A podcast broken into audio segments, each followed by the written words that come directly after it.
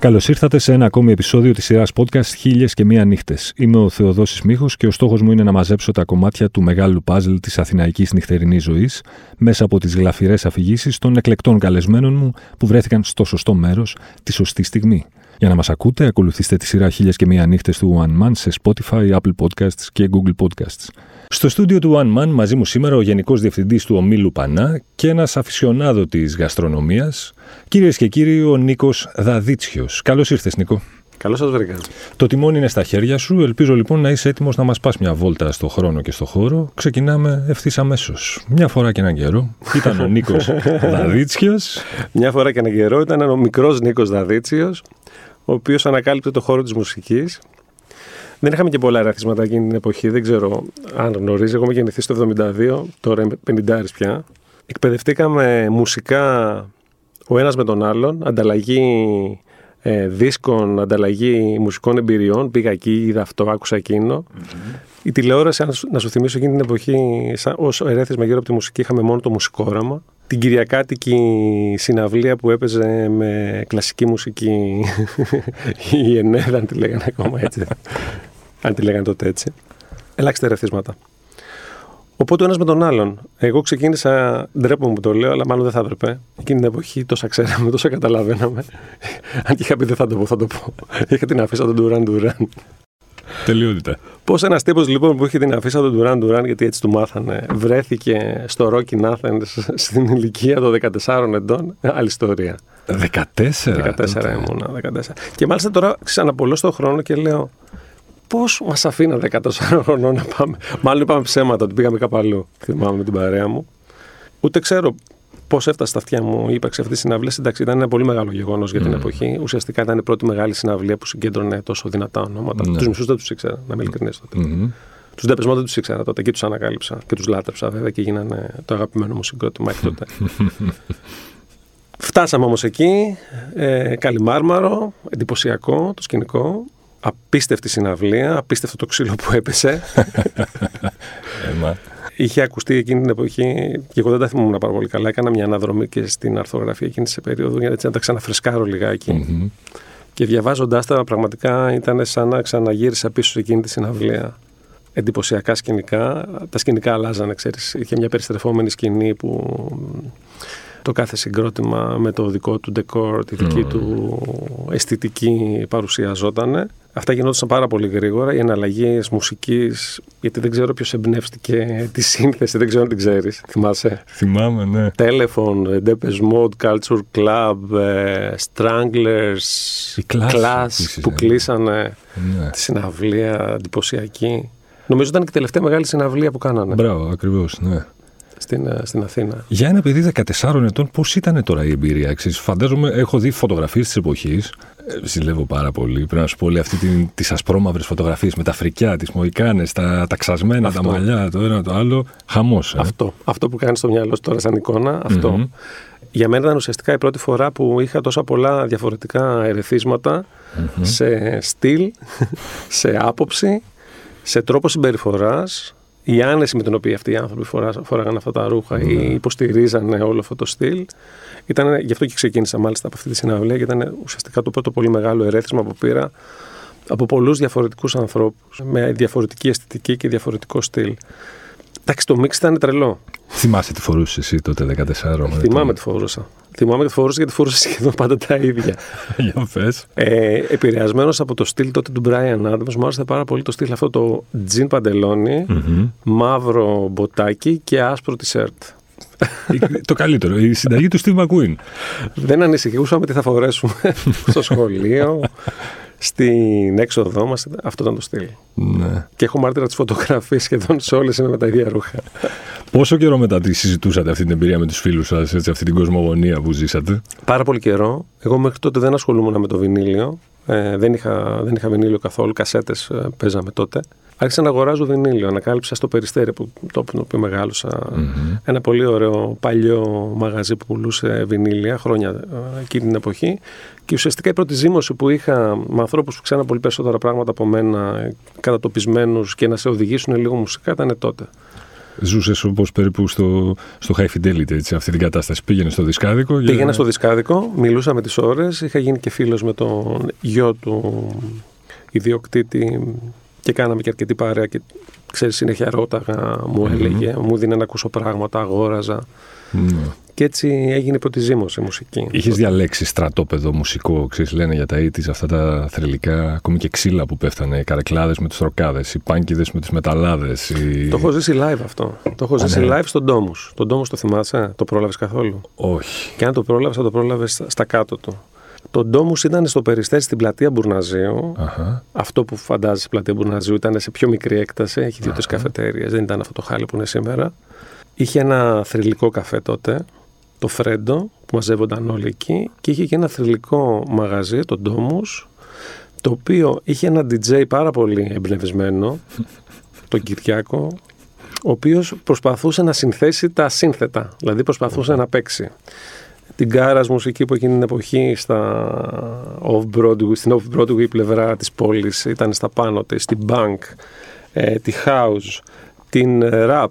Α, όλα ήθελα να τα βάλεις στο Ναι, ναι, ναι, ήταν, ήταν blender. Εντάξει, το μαγαζί συγκέντρωνε κόσμο από όλες τις περιοχές της Αθήνας, μπορώ να σου πω. Mm. Ερχόντουσαν από παντού.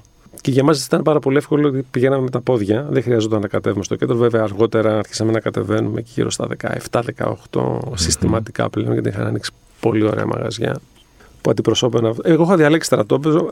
Είχε αρχίσει να μου αρέσει η house μουσική εκείνη την περίοδο. Ακούω πάρα πολύ ηλεκτρονική μουσική, τη λέγαμε τότε, τη λέγαμε mm. house.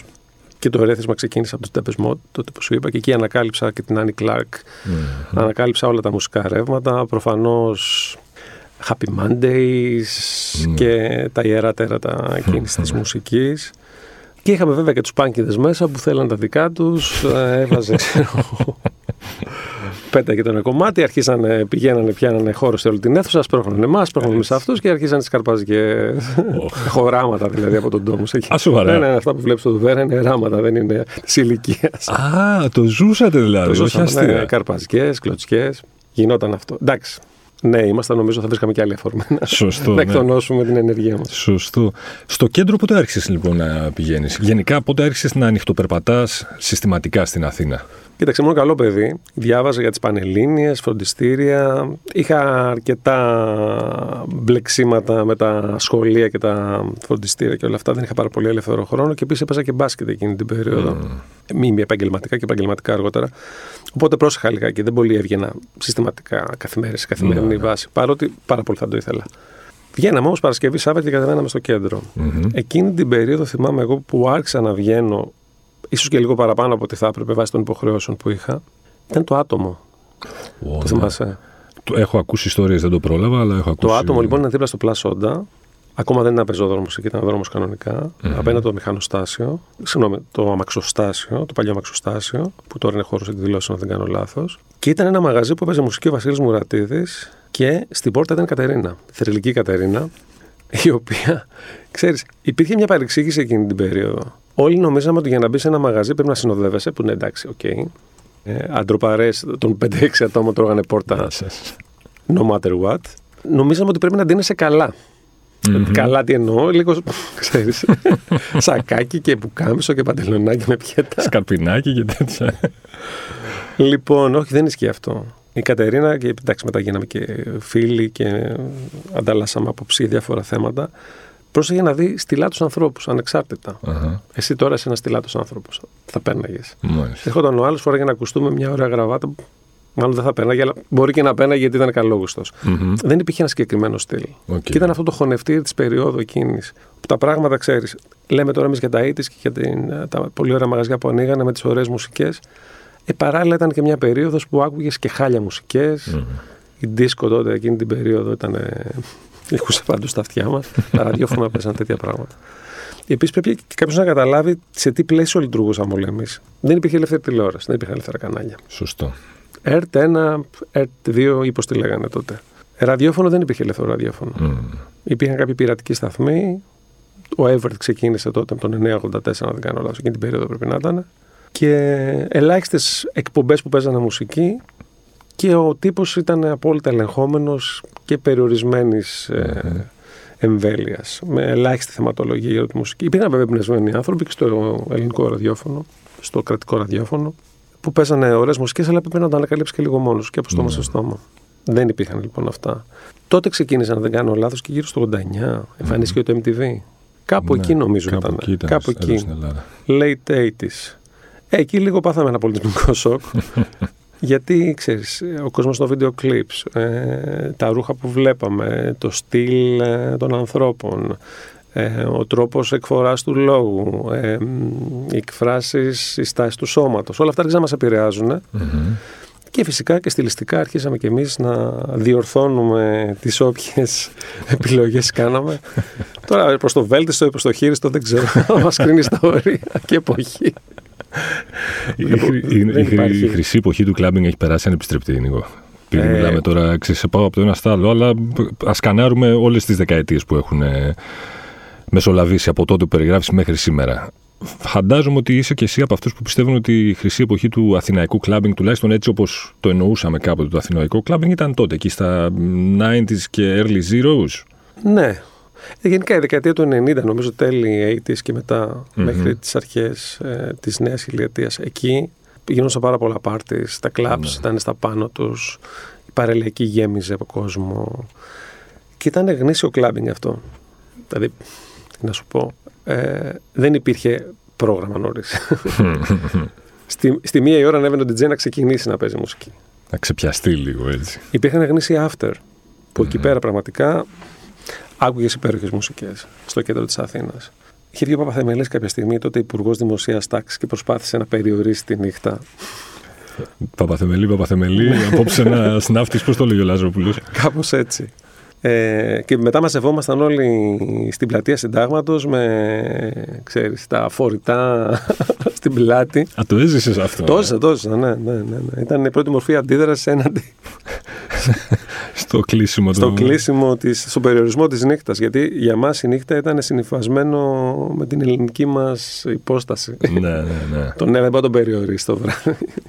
Να σου πω, είσαι ένας άνθρωπος που έχει ταξιδέψει, που έχει ταξιδέψει πολύ μέσα στα χρόνια. Ε, ναι. Τα συγκριτικά πλεονεκτήματα της Αθηναϊκής νύχτας ποια είναι; Σήμερα, ας το πούμε έτσι. Ναι. Ή τα τελευταία χρόνια, ξέρεις. Ποια, τι μας διαφοροποιεί, τι μας κάνει καλύτερους, τι μας κάνει χειρότερους σε σχέση ας πούμε, με τη νύχτα άλλων ευρωπαϊκών μητροπόλεων. Μιλάμε για τη διασκέδαση συνολικά, στο σύνολό της, έτσι. γιατί και η εστίαση είναι μέρος. Βάλε και την εστίαση στην Ωραία, θέλω να τη βάλω και την εστίαση, γιατί αν έχει αλλάξει κάτι τα τελευταία χρόνια στην Αθήνα, στην Ελλάδα γενικότερα θα πω, αλλά στην Αθήνα, εντάξει, επειδή τη ζω, εδώ ζω στην Αθήνα, έχει βελτιωθεί πάρα πολύ το επίπεδο το... της εστίασης. Εξαιρετικά. Εξαιρετικά. Και δεν εννοώ μόνο τη υψηλής εστίασης και τα αστέρια Μισελέν που το μας δικαιώνουν γιατί αυξηθήκαν τα εστιατόρια που mm-hmm. έχουν πλέον αστέρι Μισελέν στην Ελλάδα. Τα προτινόμενα από τον οδηγό. Και είμαι πολύ περήφανος γι' αυτό και το ΑΤΕΝΕ που ανήκει στον όμιλο πάνω που εργάζομαι εγώ είναι ένα από τα προτινόμενα του οδηγού Μισελέν υπάρχει μια αναβάθμιση όσον αφορά την γαστρονομία. Και στο υψηλό επίπεδο που ανέφερα προηγουμένως, αλλά και πιο χαμηλά. Δηλαδή υπάρχουν εστιατόρια που τρως όχι πλέον πάρα πολύ καλά και low budget. Okay. Και στο χέρι και να καθίσεις. Ναι. Και για όλα τα γούστα, ενώ και οι κουζίνες διεθνείς.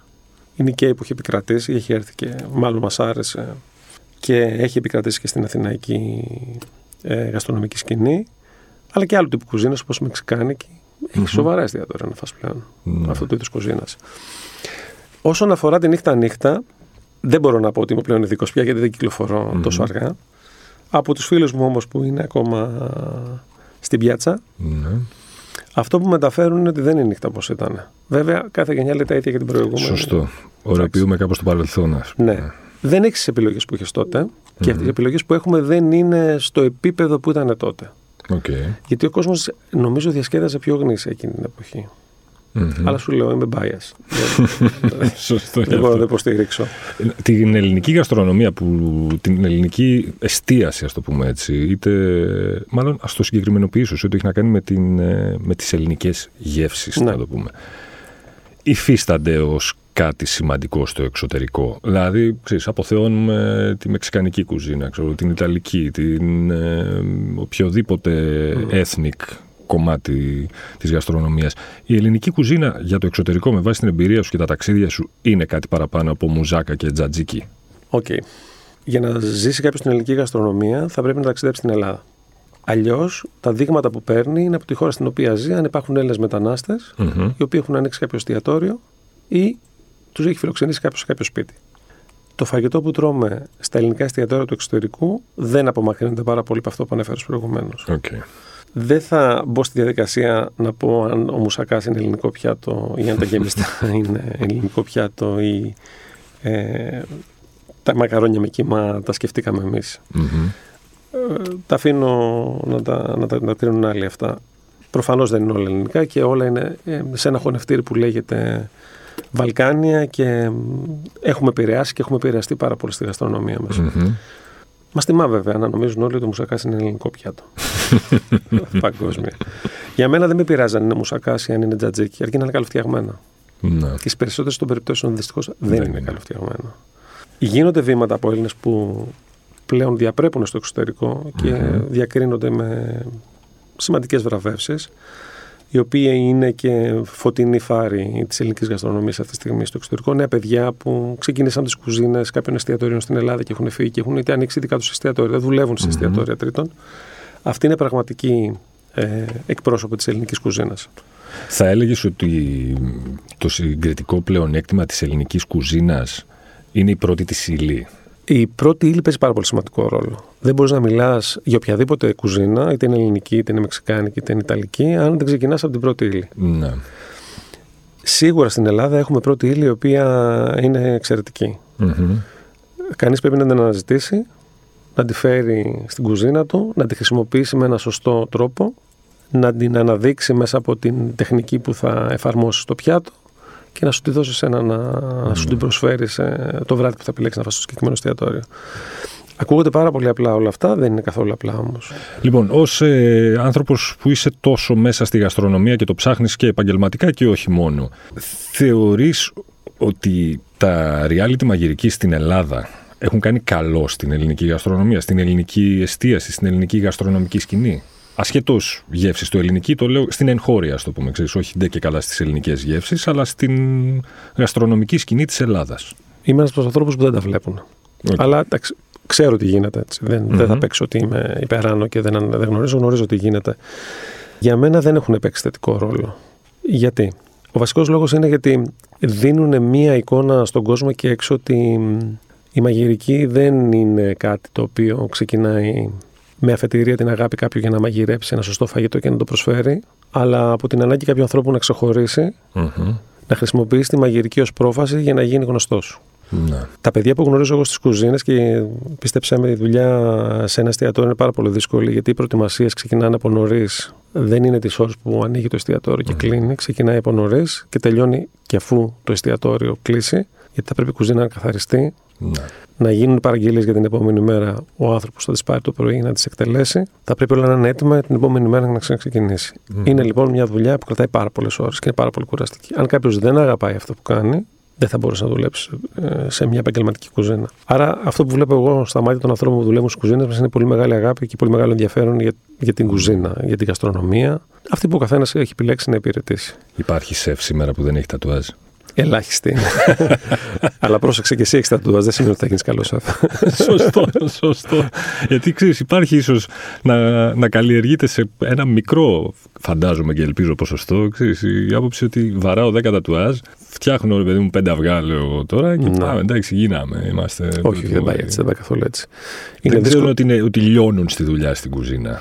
οι Λιώνεις μάγκες. τη δουλειά και για να φτάσεις στο σημείο να πάρεις το πρώτο παράσημο στο πέτος και δεν εννοώ ένα στέρμι λένε. Μην, ε, ελάχιστοι έχουν στην Ελλάδα και πολύ περισσότερο τα αξίζουν πραγματικά. Μμμ. Αλλά είναι και συγκυρίες να βρεθείς στο κατάλληλο περιβάλλον, να σου δοθ- δοθούν τα κατάλληλα μέσα για να μπορεί να πετύχεις ένα τέτοιο στόχο. Μμμ. Εγώ ξέρω τουλάχιστον άλλους 10 σεφ που πάρα πολύ άνετα θα μπορούσαν έπρεπε να. να ναι, έχουν θα έπρεπε. αστέρι. Μόλις βρεθούν στην κατάλληλη συνθήκη, είμαι σίγουρος και εκείνοι θα, θα το πάρουν. Μμμ. Είναι δύσκολη δουλειά και να φτάσει στο σημείο λοιπόν αυτό να διεκδικείς με αξιώσεις τέτοιες διακρίσεις. Έχεις φάει πάρα πολύ ξύλο, μεταφορικά μιλώντας, μαθαίνοντας, ξεκινώντας από τη σχολή, οποιαδήποτε μαγειρική σχολή και όχι από μια σχολή, από έναν άνθρωπο εμπνευσμένο ενδεχομένως, Μμμ. που θα σου δείξει τα πρώτα βήματα, που θα ξεκινήσεις να διαχειρίζεσαι τα πρώτα σου υλικά, να τα κάνεις σωστά, να τα κόβεις σωστά, να τα, να τα ξεχωρίζεις. Ναι, βέβαια. Τι είναι το ένα, τι είναι το άλλο, να τα διακρίνεις Μμμ. και σιγά σιγά να αρχίζεις να μπαίνεις σε μαγειρικές τεχνικές και στήματα πιάτων και να χτυπάς τα τουάζ. τα, αστέρια, τα αστέρια Μισελέν έχουν ακόμη τόσο πολύ μεγάλη σημασία όπως, είπε, όπως τα αναφέραμε πριν. Ναι, έχουν. Εγώ το βλέπω στην πράξη αυτό. Και κατά ψέματα, αν κάποιος ταξιδεύει και θέλει να δει πού μπορεί να φάει ένα φαγητό υψηλού επίπεδου, συνήθως γκουγκλάρει να δει ποια έχουν διακρίσεις. Ναι. Υπήρχε μια περίοδος που κοιτάζαμε άλλα πράγματα τα οποία νομίζω όσο περνάει ο καιρός αυτά τα αφήνουμε πίσω. Όπως; Ε, όπως το TripAdvisor, για παράδειγμα. Νομίζω το, ποιος, το Foursquare, αν θυμάσαι. Ναι, ναι, ναι, τώρα δεν τα. Ναι, δεν τα πολύ χρησιμοποιούμε αυτά, γιατί μάλλον καταλάβαμε πάρα πολύ γρήγορα ότι είναι αρκετά bias όλα αυτά. Δηλαδή, mm-hmm. πάει κάποιος, ας πούμε, σε ένα. στο Ατένε, από ένα εστιατόριο το οποίο ξέρω εγώ. Μπορεί να καθίσει να πιει ένα καφέ και να του φανεί ένα καφές ακριβώς. Mm-hmm. Δεν ξέρουν πώς προκύπτει η τιμή του καφέ. Νομίζουν όλοι ότι προκύπτει ως υπερκέρδος, δηλαδή ένα added πάνω στην τιμή που αγοράζει κάποιος τον καφέ και στην τιμή που το πουλάει. Δεν είναι έτσι. Γιατί είναι άλλα τα έξω. Είναι, για πες, γιατί πολλοί κόσμοι ε, ναι. δεν το γνωρίζει. Ναι, ισχύει και αυτό θα ήταν νομίζω μια καλή αφορμή για να εξηγήσω κάποια πράγματα. Το ενίκιο που πληρώνει κανείς είναι πάρα πολύ σημαντικό. Mm-hmm. Άρα, όταν έχεις ένα πολύ μεγάλο ακίνητο σε μια προνομιακή θέση, αρχίζεις και βάζεις μηδενικά στον, στο λογαριασμό του ενοικίου. Μετά είναι τα, οι κοινόχρηστοι χώροι που καταλαβαίνει, mm-hmm. που επίσης έχουν από το Δήμο μια έξτρα χρέωση. Mm-hmm. Μετά είναι η ανάγκη του προσωπικού για να καλύψει ένα τόσο μεγάλο χώρο. Τα νούμερα αρχίζουν και μεγαλώνουν. Η ενέργεια που πληρώνεις. Οι πρώτες ύλες, γιατί για να φτάσει σε ένα υψηλό επίπεδο, οι πρώτες ύλες που πληρώνεις είναι υψηλό mm-hmm. επίπεδο. Όλα αυτά μαζί, αν τα βάλει κάτω κάποιος, θα δει ότι ανεβάζουν πάρα πολύ το κόστος. Ναι. Και η τιμή διαμορφώνεται πάντα αναλογικά. Είναι άλλο να πας σε μια περιοχή off-Broadway, ξέρω εγώ, Αθηνών, ε, να πάω στο Χαλάνδρη, σε ένα καφέ που πληρώνει ελάχιστο ενίκιο και να πάρεις ένα καφέ και να το συγκρίνεις με ένα εστιατόριο, με ένα μπαρ στο κέντρο της Αθήνας, με τα κόστη που έχει. Αυτό πρέπει να το λάβει κανείς υπόψη. Υπάρχει κάποιο ποσό πάνω από το οποίο το να πληρώσεις για να φας κάπου καταντάει ύβρις. Ναι. Υπάρχει και το έχω πληρώσει. Δεν μπορώ να, σου, να σε διαβεβαιώσω ότι λέω εντάξει, ένα φαγητό φάγαμε γιατί πληρώσαμε τόσο πολλά λεφτά. Στο λέω, ξέρεις, έχω στο μυαλό μου τα, αυτά που κάνει ο, στο νόμα και τα λοιπά, ναι. στα εστιατόρια αυτά. Ξέρω εγώ το μενού θα έχει 2-3 εκατοστάρια πόσο έχει το λαγκαρτί σου και παραπάνω; Παραπάνω. Αναρωτιέμαι λοιπόν, χωρίς να είμαι προκατηλημένος, προσπαθώ να φέρω τον εαυτό μου σε μια θέση που πες ότι ταξιδεύεις στην Κοπενχάγη. Αξίζει τον κόπο να ταξιδέψεις με σκοπό να φας εκεί και να υπολογίσεις ότι για δύο άτομα με κρασί μπορεί να θες ένα χιλιάρικο. Εκεί φτάνεις, ναι. Αυτό είναι το ποσό. Αξίζει πραγματικά ή αυτό που πληρώνεις ουσιαστικά είναι το ότι βάζεις ένα τικ και ανεβάζεις στο Instagram, ας πούμε, ότι ήσουν εκεί πέρα. Γευστικά αξίζει όντως αυτό το πράγμα, καταλαβαίνεις τα χίλια ευρώ που ξόδεψες. Εκεί λοιπόν θα σου πω να διαλέξεις σοφά το εστιατόριο που θα επιλέξεις να πας να ξοδέψεις αυτά τα χίλια ευρώ. Ε, γιατί μπορείς να τυχήσεις. Να πας σε ένα εστιατόριο που να μην είναι καθόλου του γούστου σου και τα χίλια ευρώ που θα πληρώσεις να σου πάρα, πραγματικά πάρα πολλά. Να πας σε ένα εστιατόριο που θα σε ενθουσιάσει γιατί είναι του γούστου σου mm-hmm. και θα πεις χαλάλη τα χίλια ευρώ. Ήταν μια πραγματική εμπειρία. Μου έχουν συμβεί και τα δύο. Μου έχουν συμβεί και τα δύο. Τι κάνει στην περίπτωση που δεν σου έχει αρέσει το φαγητό, Δεν μπορείς να τα πληρώσεις φεύγοντας. Ε, κοίταξε, Εμάς είναι και μέρος της δουλειάς μας γιατί είναι μέρος διαδικασίας εκμάθησης mm. και εξέλιξης της γευτικής μας παλέτας. Ναι. Υπάρχουν όμως πάρα πολλοί άνθρωποι που ξέρω που ταξιδεύουν. Ε, εντάξει, προφανώς πρέπει να έχεις μια οικονομική άνεση, αν δεν είσαι της δουλειάς. Γιατί επίσης ξέρω πάρα πολλά παιδιά, ε, σε επιστρέφω λίγο στην κουβέντα που κάναμε, τους μάγειρες, τους Έλληνες που θέλουν να εξελιχθούν και τώρα θα έχουν φτάσει σε ένα σημείο να αξίζουν. Να... Mm-hmm. Οι οποίοι εκτός ότι έχουν βγει έξω και με το ειστέρημά τους έχουν πληρώσει τέτοιου είδους εστιατόρια για να εξέλιξουν την παλέτα τους mm-hmm. και να δουν τεχνικές και να αρχίσουν να κονίζουν σιγά σιγά το μυαλό τους με νέες ιδέες. Αυτά τα παιδιά έχουν πάει και έχουν δουλέψει και σε στάζ αυτά τα εστιατόρια. Mm. Στάζ λέμε ε, μια απασχόληση τέτοιου τύπου εστιατόρια σύντομη, στα έξω των μιας εβδομάδας, δύο εβδομάδων, ενός μήνα, mm-hmm. όπου έχει ένα εκπαιδευτικό χαρακτήρα για αυτούς, που πηγαίνουν και δουλεύουν σε κάποια κομμάτια της κουζίνας, όχι στο σύνολο της κουζίνας, για να, να δουν πράγματα, τι συμβαίνει μέσα σε ένα τόσο σημαντικό εστιατόριο. Στις περισσότερες των περιπτώσεων και χωρίς να πληρωθούν. Mm-hmm. Γι' αυτό. Είναι μέρος της εκπαίδευσης. Mm-hmm. Λοιπόν, εκεί λοιπόν αρχίζει και αντιλαμβάνεσαι ότι δεν είναι όλα το ίδιο. Mm-hmm. Υπάρχουν τριάστερα εστιατόρια. Τριάστερα είναι η ανώτερη διάκριση, αν μιλάμε για τα Μισλέν. Δεν ξέρω αν ξέρεις πώς έχει προκύψει ο οδηγός Μισλέν. Αυτό έχει ενδιαφέρον. Για πες. Λοιπόν, ο οδηγός Μισλέν ήταν ένας οδηγός. Τι οδηγός, ας είναι και αυτούς τους οδηγούς που ξεφυλίζεις. Uh-huh. Ήταν του, της Μισλέν, mm. τα ελαστικά. ελαστικά ναι. ε, ο οδηγός Μισλέν διένει με αυτούς τους καταλόγους στους φορτηγατζίδες. Mm-hmm. για να ξέρουν οι φορτηγατζίδες πού αξίζει να σταματήσουν να φάνε στη διαδρομή τους. Σοβαρά. Ναι. Όχι με την έννοια που είναι σήμερα. Ναι, είναι ο άλλος άνθρωπος με την ταλίκα. Μα σταματήσει το νόμα να φάει. Θα μπει μέσα με την ταλίκα. Εκείνη μετά. την περίοδο όμως τι ήταν τα αστέρια. Σου λέει ένα αστέρι Μισλέν είναι πολύ καλό για τα λεφτά του. Okay. Δύο αστέρια Μισλέν είναι εξαιρετικό για τα λεφτά του. Mm-hmm. Δηλαδή κάτι παραπάνω ακόμα. Και τρία αστέρια Μισλέν, αν δεν κάνω λάθος, αξίζει τον κόπο να κάνεις παράκαμψη, να φύγεις από το δρόμο σου για να πας να φας αυτό το εστιατόριο και θα σου είναι μια ξέχαστη εμπειρία. Μάλιστα. Έτσι ξεκίνησε λοιπόν. Αυτό εξακολουθεί να είναι βέβαια με άλλο τρόπο. Mm-hmm. Δεν απευθύνεται πλέον σε φορτηγατζίδες. Απευθύνονται σε ανθρώπους που εντάξει, πρέπει να διαθέτουν μια οικονομική επιφάνεια ή να θέλουν να εξελίξουν την παλέτα τους. Ναι. Άρα λέμε ότι το value for money τελικά μπορεί να ισχύει είτε για ένα εστιατόριο που ξέρω μια, ένα κουτουκάκι που θα φας τη τέλεια ντομάτα βγαλμένη κατευθείαν από, το, από την τοματιά από πίσω και το τέλειο λάδι και μπορεί να πληρώσει 20 ευρώ αλλά value for money λέμε και ένα γεύμα στο όποιο νόμα. Δεν πιστεύω στο value for money. Γιατί, γιατί πρέπει να το δει κανείς αναλογικά. Mm-hmm. Μπορεί για κάποιον που έχει χρήματα ένα κρασί των χιλίων ευρώ να είναι value for money. Γιατί Ναι. κατάφερε και το βρήκε και αυτό το κρασί τον επόμενο χρόνο μπορεί να κάνει 3.000 ευρώ. Mm-hmm. Εσύ μπορεί να μην έχεις 1.000 ευρώ να αγοράσεις το συγκεκριμένο κρασί που ξέρεις πραγματικά ότι μετά από 2-3 χρόνια θα αξίζει πολύ περισσότερο. Αυτό το κρασί να το αγοράσει είναι value for money. Εγώ δεν έχω 1.000 ευρώ να το αγοράσω Σωστό, στην τσέπη σωστό. μου. Σωστό. Το ίδιο ισχύει και με την ντομάτα ε, που την κόβεις από το μποστάνι και στη σερβίρει κάποιος. Mm-hmm. Παλιά υπήρχε ένα εστιατόριο στη Ρόδο που το έκανε αυτό. Ήταν βέβαια marketing κόλπο. ναι. Όντως, όντως, τα κιούπια. Ο τύπο είχε το εστιατόριό του και είχε δίπλα και ένα κήπο Mm-hmm. όπου σου έλεγε πήγαινε και κόψει την ντομάτα και τα γκουράκια που θα σου φτιάξω τη σαλάτα σου. Φοβερό. Και έκανες. Ωραίο. Φοβερό. Κοίταξε. Πόσες ευκαιρίες έχουμε να φάμε από- σε εστιατόρια τα οποία η ντομάτα και το αγκουράκι έχει προέλθει από έναν κήπο που Μμμ. τον έχει φροντίσει κάποιος με αγάπη και στο προσφέρει. Μμμ. Αυτό έχει, μια, έχει ένα κόστος όμως για να το κάνει κάποιος. Δηλαδή, να φας μια βιολογική ντομάτα σήμερα, Ναι. Τα λοιπάσματα που χρησιμοποιείς είναι πολύ πιο ακριβά, η φροντίδα που θέλει είναι πολύ πιο ακριβή, η χρόνη επίσης είναι μεγαλύτερη και η ποσότητα είναι μικρότερη. Μμμ. Βέβαια, η, ποσ- η ποιότητα της ντομάτας θα είναι σαφώς καλύτερη, αλλά θα είναι πιο ακριβή. Θα είναι πιο ακριβή, ναι. Άρα έχεις value, αλλά φορμάνει. Στο- σωστό, σωστό. Λοιπόν, ε- εμένα μου αρέσει να λέω ότι υπάρχει μια θέση κρατημένη στην κόλαση για όσους συμπεριφέρονται άσχημα στους ανθρώπους που δουλεύουν στην, εσ- ε, στην εστίαση. Ναι. Σερβιτόρους, σερβιτόρες, μέτρ ε, κτλ. κτλ. Συμφωνείς; Απόλυτα. Απόλυτα. Τα άκουσα που το είπε στο ραδιόφωνο τις προάλλες με την Εφη. Έτσι είναι. Οι άνθρωποι τη εστίαση είναι άνθρωποι που είναι γαλουχημένοι με τέτοιο τρόπο, έτσι ώστε να προσφέρουν ε, στον άνθρωπο που φιλοξενούν και τους- ουσιαστικά στους χώρους φιλοξενούμε τους ανθρώπους μια ωραία εμπειρία. Βγαίνουν έξω για να διασκεδάσουν ε, ή κάνουν επαγγελματικό δί- δείπνο ή ένα επαγγελματικό γεύμα για να κλείσουν μια δουλειά. Για οποιοδήποτε λόγο έχουν έρθει στο χώρο σου, έχουν έρθει για να περάσουν καλά ή για να κάνουν κάτι που αυτούς ενδιαφέρει ιδιαίτερα. Σημασία έχει ότι προσπαθούμε πάντα. Δεν είμαστε πάντα στο επίπεδο που θα θέλαμε ενδεχομένως, αλλά για κανέναν λόγο δεν πρέπει να μιλάς άσχημα σε έναν άνθρωπο ο οποίος εκείνη τη στιγμή βιοπορίζεται με έναν τρόπο τέτοιο ώστε εσύ να περάσεις ω το δυνατόν καλύτερα και να σου δώσει και εκείνος αυτό που μπορεί να σου δώσει. Όλοι έχουμε την κακή μας μέρα και ένας σερβιτόρος μπορεί να έχει την κακή του μέρα. Δεν ξέρεις τι προβλήματα μπορεί να έχει στο σπίτι του την ώρα που σε εξυπηρετεί. Σε κάθε περίπτωση, εμείς κάνουμε πολύ περισσότερη υπομονή από ό,τι κάνει ένας πελάτης. Σωστό.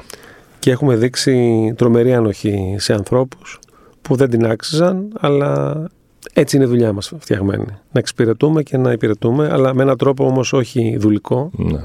με έναν τρόπο που υπάρχει σεβασμός και ευγένεια από όλες τις πλευρές. Δώσε μου και, την, ε, και τον ορισμό του καλού tip. Ποιο είναι το 10%? Το 10% νομίζω είναι το μίνιμουμ. Οκ.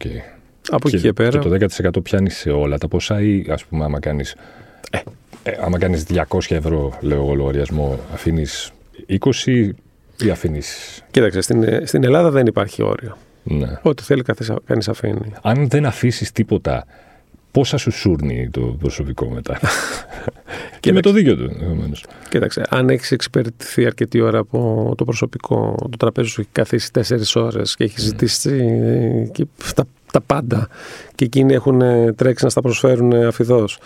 Ε, εκεί, Ας. ξέρεις, το προσωπικό, οι μισθοί που παίρνουν ε, στην εστίαση, για κάποιους είναι ικανοποιητικοί, για κάποιους είναι μικροί.